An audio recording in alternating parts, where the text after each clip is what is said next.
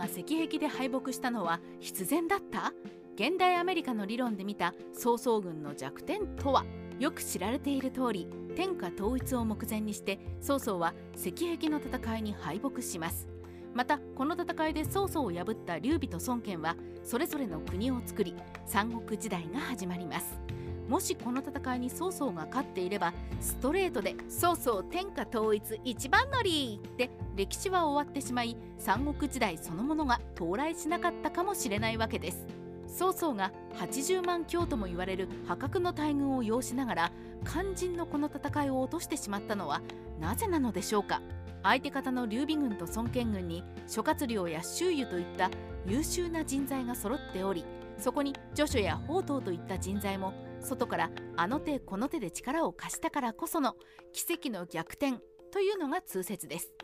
ですがここで一つの過程を置いてみましょう。もし劉備軍や孫権軍に諸葛亮や周瑜がいなかったら石壁の戦いは曹操軍の楽勝に終わっていたのでしょうか。80万強の大軍を準備してきたという数だけを見ると確かにそのように見えてしまうのですが果たして現代アメリカの軍事学者ルトワックがもし三国志を見たらどう言うか。そこで今回はちょっと大胆な試みをしてみましょう。孫子でもクラウゼビッツでもなく現代のアメリカの軍事専門家の書物を読み解きその現代理論と照らし合わせた時に曹操の戦略に弱点がなかったかを見てみるのです。参考とする文献はエドワード・ルトワック博士が書いた戦略論です。この第1部戦略の論理に三国志の戦いを考えるにあたってとても気になる項目が載っているのです。それはつまり広大な大陸で陸上戦を展開するにあたっては急いで勝ちすぎてはいけないというものです。どういうことでしょうか？広大な大陸では勝てば勝つほど弱くなる。ルトワック博士は第二次世界大戦のドイツ軍を例にこの心を説明しています。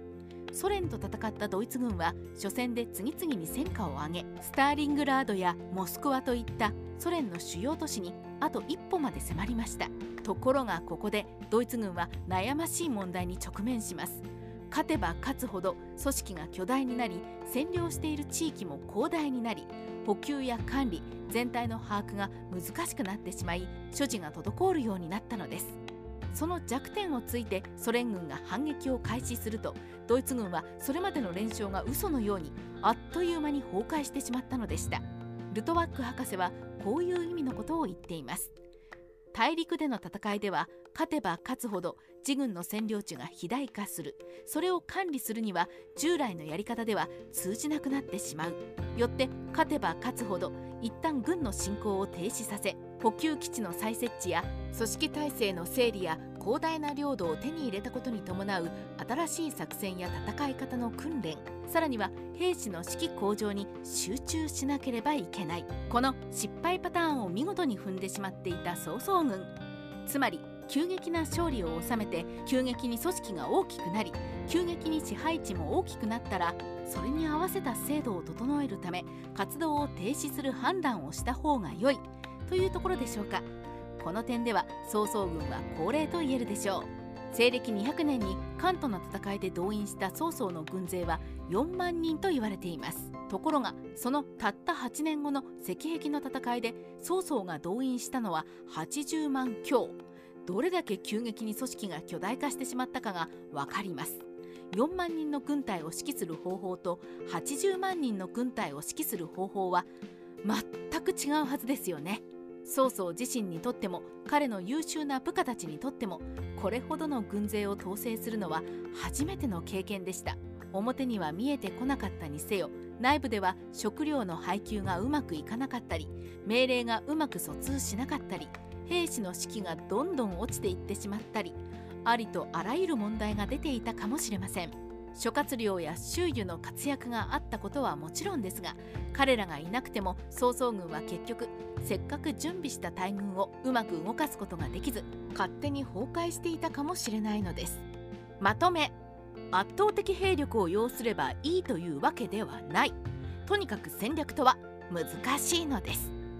先に述べたルトワック博士はその他にもさまざまな戦地の事例を挙げて兵力が大きければ勝てるわけではなく大きくなりすぎてしまったがゆえに自爆して小規模の敵に敗れるケースは珍しくないと説明してくれています。思えば世界史上大軍を要して勝利確実と思われた軍が大敗したというケースはなるほど多々発生しているもの。歴史の神様は必ずしも大軍連勝中。大規模な領土の方に味方してくれるわけではないようです。山岳史ライター八代の独り言。そのように考えると諸葛亮や周囲といった英雄たちの個人戦と思われがちな石壁の戦いの見方も少し変わりこれもまた何か一つの歴史の法則を見いだせる事例として見ることができるのではないでしょうかそういえば現代でも急激に巨大化した大企業がとんでもないミスで崩壊することはたまにあり世の中何とも難しいものですね。